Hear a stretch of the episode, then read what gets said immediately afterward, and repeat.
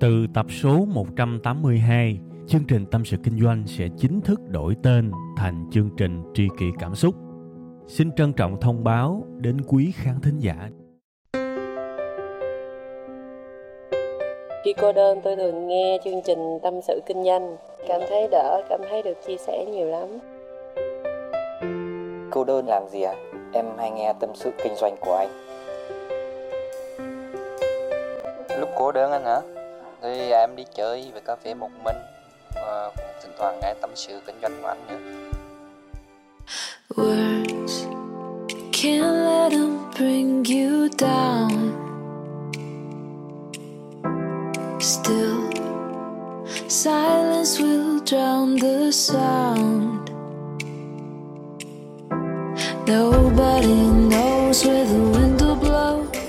Xin chào tất cả quý vị và các bạn đã quay trở lại với một cái chương trình radio kể lễ bà tám chém gió. Chương trình phát sóng định kỳ vào 7 giờ sáng thứ hai hàng tuần. Tên của nó là gì ta? Yeah, đó là chương trình tâm sự kinh doanh. Ha, đang vui nên cũng màu đầu cho nó vui vui. Ha, và tôi hy vọng là những ai mà đang nghe chương trình này mà nó hơi trầm trầm chút xíu thì nghe cái giọng của tôi vui vui. Tôi mong là sẽ kéo các bạn lên được chút. Ha, tại vì người ta nói á trí não của mình nó không thể nào mà làm hai thứ cùng lúc khi mà tôi kéo các bạn vui á thì khó mà các bạn buồn lắm trừ khi mà các bạn kiên quyết giữ nỗi buồn nếu các bạn đang buồn À, nên tôi hy vọng nha, tâm thế của chương trình ngày hôm nay là sự vui vẻ, sự thông thái cũng như là những điều tích cực. Và cái chủ đề chính của chúng ta ngày hôm nay cũng sẽ nói về điều tích cực.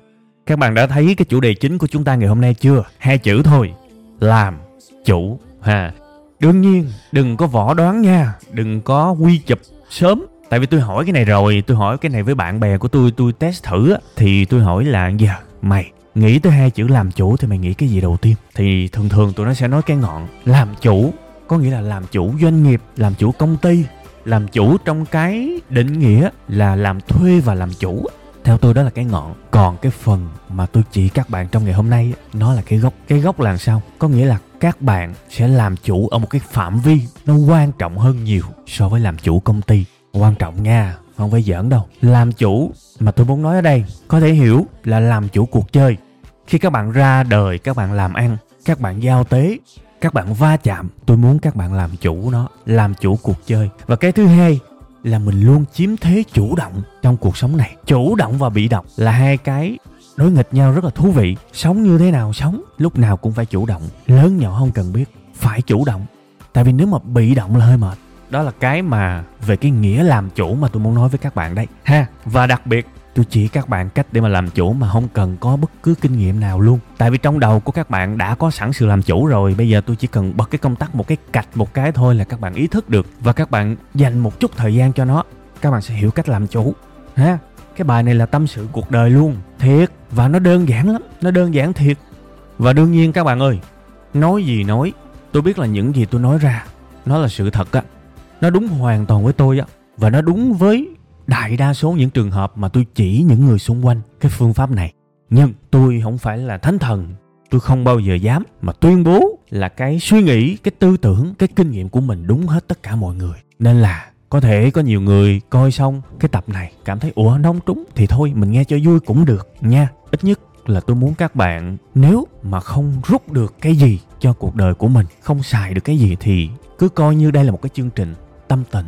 Các bạn thấm được về cái khía cạnh cảm xúc, cái khía cạnh chân thành, thì như vậy tôi cũng vui rồi. Ha, ok, bây giờ mình sẽ quay trở lại với chủ đề chính là làm chủ. Vậy thì làm sao để làm chủ? Thì tôi có một cái định nghĩa về làm chủ. Định nghĩa này của riêng tôi thôi. Sống ở cuộc đời này á, ai mà có nhiều lựa chọn hơn, thì người đó có nhiều khả năng hơn làm chủ. Chỉ cần nhớ như thế thôi. Và cái keyword, cái từ khóa mà các bạn để ý thiệt là kỹ cho tôi, đó là chữ lựa chọn ai có nhiều lựa chọn hơn thì người đó nhiều khả năng làm chủ hơn. Thì ok, giờ lấy ví dụ đầu tiên ha. Trong một công ty nọ, có một anh nhân viên. Lương của anh này hiện tại là 7 triệu. Ảnh làm đây cũng hai ba năm rồi. Và anh thấy năng lực của mình ngon quá. Thấy mình cũng siêng năng mà sao ông sếp ổng không có lên chức ổng không có lên lương gì cho mình hết nha. Thì cái anh này anh đang suy nghĩ anh đang ủ mưu một cái kế hoạch là đề xuất lên lương nha. Và cái mức lương mong muốn của ảnh là 10 triệu. Thì bây giờ đàm phán với sếp. Đại khái là sẽ phải gặp sếp thôi và nói là, sếp ơi, em muốn 10 triệu, em không muốn 7 triệu nữa. Nha, đại khái là như thế. Đương nhiên là cái quy trình thì mỗi công ty mỗi khác. Nhưng mà thôi, mình không có đi sâu vào cái khía cạnh kỹ thuật, mà mình đi sâu vào cái khía cạnh là bản chất nguyên lý đi ha. Vậy thì tôi hỏi các bạn, trong tình huống đàm phán này, ai là người có lợi thế hơn? Ai là người làm chủ cuộc chơi trong tình huống này? Ông sếp hay là ông nhân viên? Chắc chắn là ông sếp rồi tôi biết là đại đa số khán giả của tâm sự kinh doanh sẽ trả lời là ông sếp. Đương nhiên sẽ có một số bạn trả lời là ông nhân viên, nhưng mà khúc này mới quan trọng là tại sao? Cho dù bạn trả lời là sếp hay là nhân viên á, thì tôi muốn hỏi là tại sao các bạn lại chọn phương án đó? Khúc này ít người giải thích được lắm. Nhưng mà bây giờ tôi giải thích cho các bạn nghe. Các bạn còn nhớ là tôi vừa định nghĩa, làm chủ cuộc chơi, nó xảy ra nhiều hơn với những người có nhiều lựa chọn hơn. Thì bây giờ tôi hỏi các bạn nè, ở vị trí của một ông sếp, ổng là từ trên nhìn xuống, tại vì ổng quản lý mà. Từ trên nhìn xuống, ổng thấy rất nhiều nhân viên. Ví dụ ông quản lý hai chục đứa nhân viên đi, thì từ trên ông nhìn xuống ông thấy có hai chục người. Và ông rất dễ đối chiếu và so sánh. Ví dụ cái người mà đề xuất tăng lương tên tèo đi ông sẽ dễ dàng đối chiếu so sánh ông tèo này với 19 người còn lại trong cái team đó. Và ông thừa sức biết là ông tèo này đang ở vị trí thứ mấy. Và cái việc mà ông tèo này đề xuất lên 10 triệu là nó hợp lý hay không? Ví dụ trong team đó, năng lực làm việc của tèo chỉ đứng thứ 18 đi, mà tèo lại muốn tăng lương, thì tèo được đi luôn, chứ người ta không giữ tèo lại, đúng không? Ở vị trí của tèo, nhìn lên chỉ biết có mỗi một mình sếp thôi. Tại vì tèo đâu có nhiều sếp để lựa chọn, tèo chỉ có một sếp, nhưng mà ở vị trí của sếp, nhìn xuống thì lại thấy có hai chục con người. Và vị trí của tèo đứng ở đâu, người ta nhìn thấy rõ mồn một. Nên tôi mới nói các bạn á, trong cuộc sống này, ai mà có nhiều lựa chọn hơn? Người đó dễ dàng làm chủ. Ông sếp, lúc này ông không có gì khó nghĩ cả. Phải chi mà tèo đứng thứ nhất, thì sếp còn lắng tăng còn đằng này tôi nói thiệt các bạn, tèo mà đứng thứ 10 trở xuống, người ta cho đi cái một. Vì sếp có nhiều lựa chọn. Và đặc biệt nha, nếu sếp này là cái người phỏng vấn, tức là ổng đã nói chuyện với hàng trăm ứng viên rồi, thì ổng càng có nhiều hơn lựa chọn và tèo không có chiếm thế chủ động được với ổng đâu. Khi mà ổng phỏng vấn cả trăm ứng viên ổng sẽ biết à trình độ của ông nội này là đứng thứ mấy trong số rất nhiều những ứng viên mà mình đã chọn. Thì rất có thể ổng đưa ra một cái quyết định. Ôi bình thường. Nhưng nhóc này là, xin lỗi, một tuần là tôi tuyển được. Đại khái như vậy. Trong tình huống có vẻ là hơi hiển nhiên đúng không? Đàm phán giữa sếp và nhân viên. Thì đại đa số sếp có lợi thế. Sếp làm chủ cuộc chơi. Vì sếp có nhiều lựa chọn hơn. Vậy thì bây giờ làm sao giải bài toán này cho nhân viên? Thì mình có thể giải theo hướng đó các bạn. Thì bây giờ anh tèo làm sao để có nhiều lựa chọn hơn? Bắt đầu ảnh nhìn xung quanh đi. Trong cái team nó có hai chục con người đúng không? Tính luôn ảnh. Thì bắt đầu ảnh dòm xung quanh 19 thằng còn lại ảnh coi thử coi năng lực của thằng này là tới đâu. Năng lực 17, 18 thằng còn lại là tới đâu. Và ảnh cố gắng ảnh giỏi hơn hết 19 thằng còn lại. Ảnh cố gắng giỏi hơn về mặt thái độ về mặt chuyên môn. Đẩy ảnh lên số 1 lúc này ảnh đàm phán rất dễ tại vì ảnh là cái người nắm rõ thông tin. Ha. Ảnh biết là trong cái team này ảnh là người giỏi nhất ảnh là người quan trọng nhất và ảnh rất dễ để đàm phán. Lúc này anh sếp có thể là hơi mệt mệt với anh tèo rồi đó. Đúng không? Giống như bây giờ đá trong đá banh, các bạn thấy không? Bây giờ một cầu thủ dự bị thì đòi gì đàm phán tăng lương, tăng cho tôi tôi mới ở lại tôi đá. Còn không tăng tôi đi, mơ đi cưng. Không có đâu. Trường hợp đó chỉ xảy ra với ờ, Messi, với Ronaldo, với những người quan trọng nhất, hoặc là quan trọng trong top 5 của một đội bóng, thì anh mới có tiếng nói. Còn không thì thôi, khó lắm. Nên, ví dụ đầu thực ra nó dễ và nó có phần hiển nhiên tôi tôi cố tình lấy cái ví dụ này để các bạn hình dung ra được cái cách mà chúng ta làm chủ cuộc chơi á. Dù cho các bạn đứng ở vị trí nào thì làm ơn nhớ kỹ cho tôi. Ai mà có nhiều lựa chọn thì người đó chiếm cái thế thượng phong, thế chủ động của cuộc chơi. Và khả năng thắng nó cao hơn, kể cả bạn là người yếu hơn. Giống như trong trường hợp sếp với nhân viên á biến yếu thành mạnh được hết và điều này không chỉ đúng trong nội bộ công ty, mà nó còn đúng trong rất nhiều lĩnh vực khác. Trước khi mà qua cái ví dụ khác, tôi kể cho các bạn nghe một cái câu chuyện khá là vui với tôi. Thực sự thì tại web trăm ngày đó các bạn, khi mà tuyển nhân viên thường là chính tôi là người phỏng vấn. Và đúng là phỏng vấn là một trong những cái công việc mà tôi ngán nhất trong một công ty tại vì nó chiếm nhiều thời gian các bạn. Chiếm nhiều thời gian vô cùng luôn á. Tưởng tượng mà cái phỏng vấn á, mà một ngày phỏng vấn 40 người thôi thì các bạn tưởng tượng đi.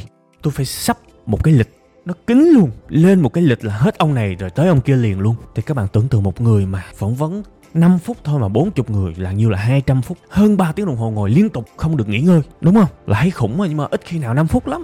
Bây giờ mà lên 10 phút tổng cộng là 400 Nên là cái bước phỏng vấn đối với tôi là khủng khiếp, Mặc dù trước đó là rất nhiều CV các thứ, Nhưng mà còn một cái bước nữa. Cái bước báo tin ông này đậu hay là rớt Cũng là một trong những bước rất là khủng khiếp với tôi.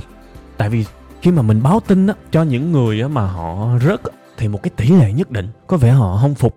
Tức là họ nói là đại khái là tôi giỏi như vậy tại sao ông lại loại tôi? Và có nhiều người thực sự rất cực đoan các bạn rất ấm ức và như thể là một cái trái bơm á, tại vì họ kỳ vọng quá nhiều vào công việc này. Và họ chắc mẩm là một trăm phần trăm họ sẽ được chọn và họ sẽ là người quan trọng trong cái việc được tuyển chọn này. Kiểu như thế thì thực ra, với những người này thì tôi cũng thông cảm thôi. Đôi khi họ họ quá yêu cái vị trí đó và họ thấy phù hợp quá, họ yêu web 5 ngày quá và họ muốn vào làm.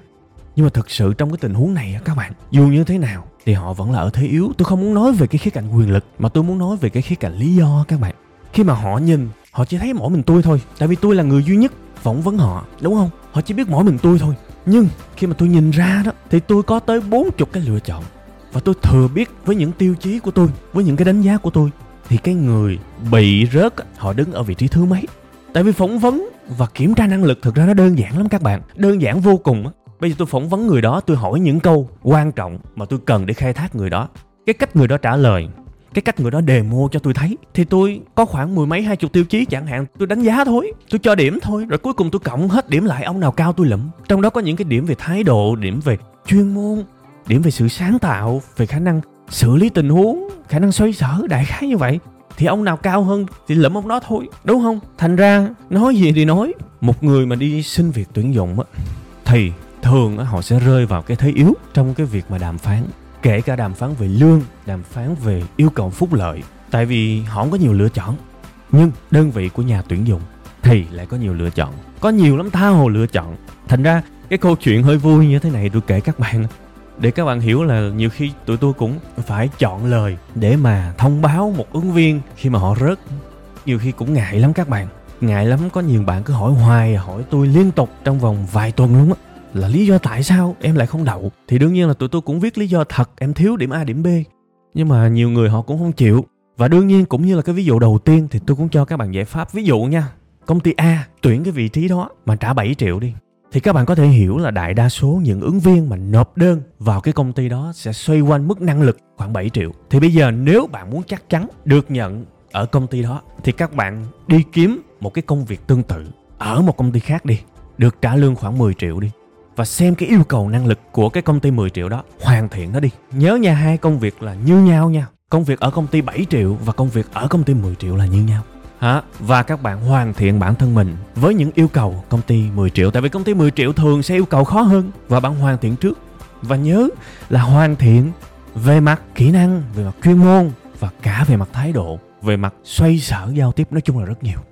Thì các bạn mang cái bộ năng lực 10 triệu và đi phỏng vấn một công việc 7 triệu thì các bạn sẽ được thắng rất cao. Đó là kinh nghiệm của tôi đấy. Còn các bạn đừng có tính quá. Đừng có bao giờ nghĩ là mình cả đời mình làm cái lương cơ bản, cái lương cứng, cái lương ban đầu mình phải tham vọng lên chứ. Mình vô mình làm. Mình phải có một cái mục tiêu là tới một giai đoạn nào đó mình phải lên lương lên chức chứ. Phải tham lên. Chứ mà nằm hoài một chỗ là mệt lắm. Rồi sau này mấy đứa trẻ trẻ nó vô nó làm sếp mình mình ức chế nữa. Đúng không? Nên bây giờ mang cái bộ năng lực 10 triệu đi, phỏng vấn công việc 7 triệu là mình thấy là mình có nhiều lựa chọn hơn rồi đó. Tại vì mình biết là mình hơn đại đa số ứng viên. Nó nộp đơn vào. Mình biết cái tình hình tổng quan, đúng không? Và mình rất dễ nổi trội. Đấy, đó là cái câu chuyện đầu tiên về công việc về uh, môi trường công ty ha. Bây giờ qua kinh doanh đi thì cái điều này nó cũng tương tự các bạn. Thì các bạn luôn điều này y chang. Bước ra ngoài đời kinh doanh đàm phán lấy hàng bán hàng abc xyz thì thằng nào có nhiều lựa chọn hơn? Thằng đó làm chủ cuộc chơi bây giờ tôi lấy một cái thí dụ là các bạn nhập hàng đi nhập quần áo đi.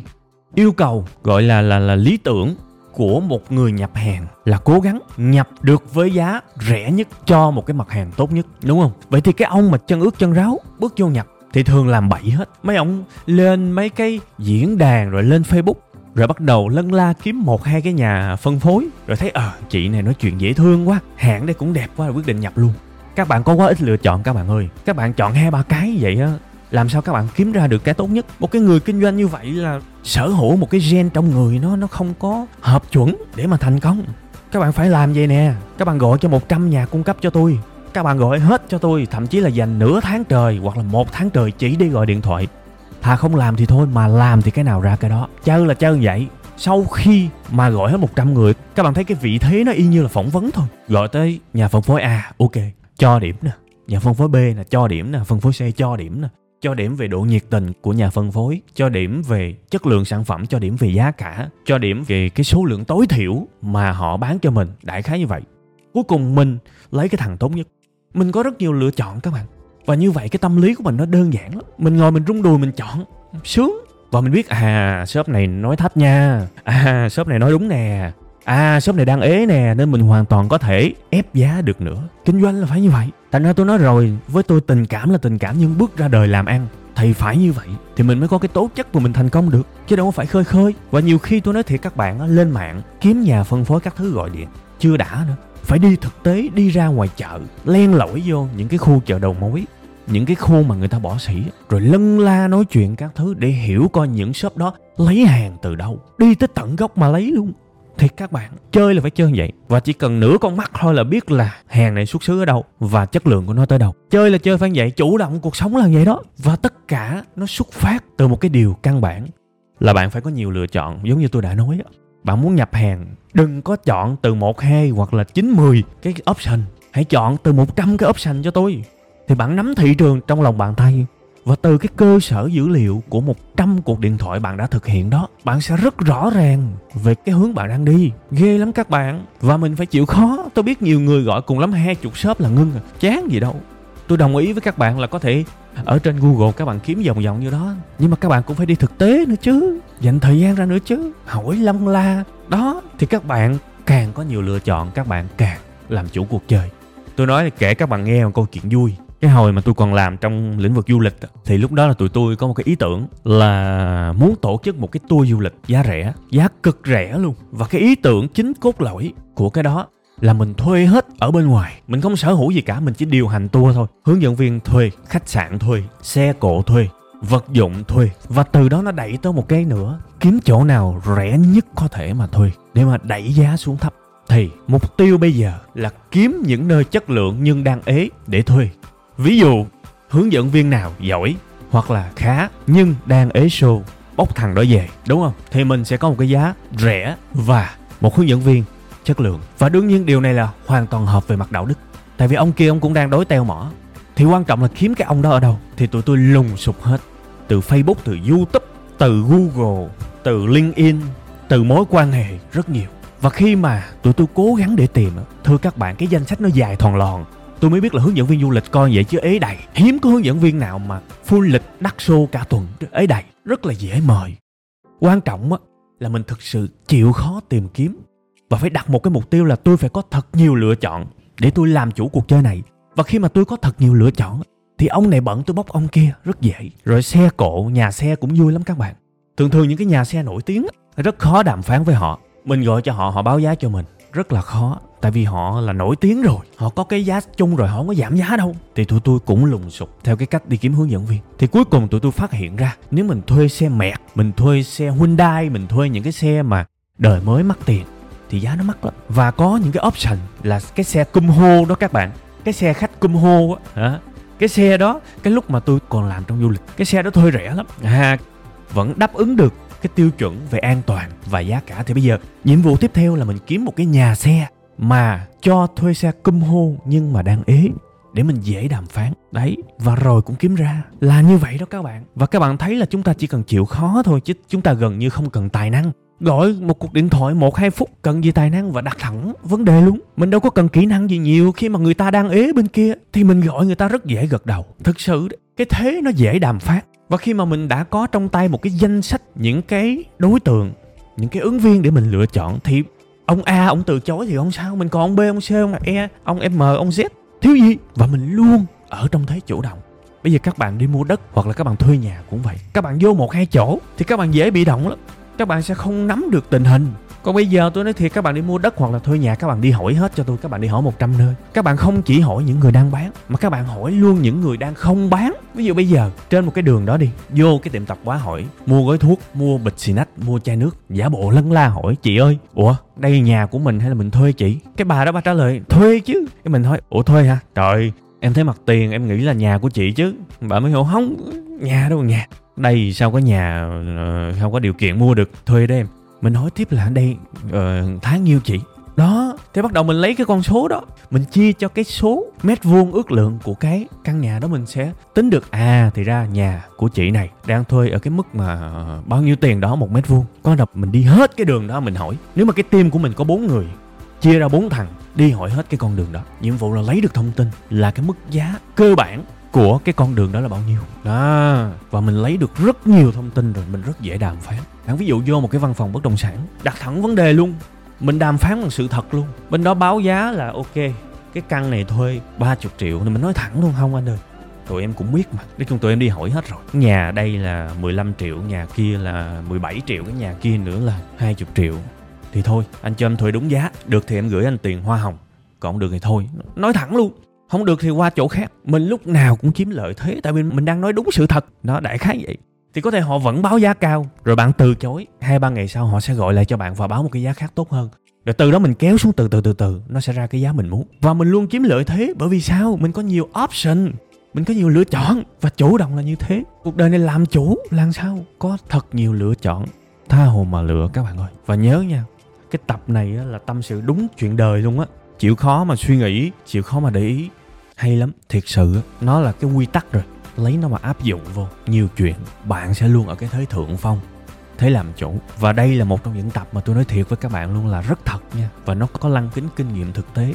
Và tôi vui lắm khi mà tôi chỉ các bạn được những thứ mà thực tế, mà nó cũng không làm hại ai. Tại vì chúng ta vẫn lấy sự thật ra, lấy năng lực, lấy khả năng của mình ra để chiếm lợi thế mà, đúng không?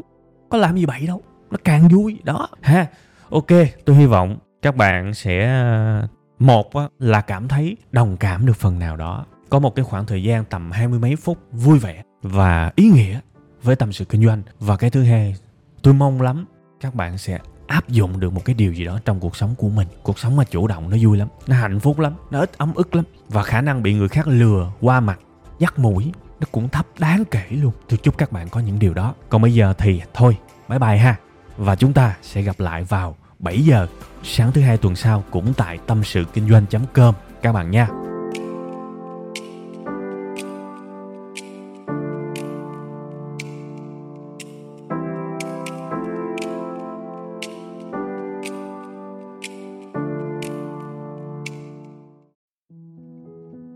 Từ tập số 182, chương trình Tâm sự Kinh doanh sẽ chính thức đổi tên thành chương trình Tri kỷ Cảm xúc. Xin trân trọng thông báo đến quý khán thính giả. Cảm ơn tất cả quý vị khán giả đã ủng hộ và yêu thương chúng tôi trong suốt thời gian nhiều năm qua. Chúng tôi hy vọng chương trình với tên mới sẽ mang đến cho quý vị và các bạn nhiều yêu thương, nhiều sự quan tâm và nhiều cảm xúc hơn. Quý vị và các bạn cũng có thể nghe lại tập 181 ở phần cuối thì ở phần đó tôi có giải thích về lý do tại sao đổi tên chương trình. Tôi hy vọng tất cả mọi người có thể cảm nhận được tinh thần của tri kỳ cảm xúc. Một lần nữa, xin cảm ơn thật nhiều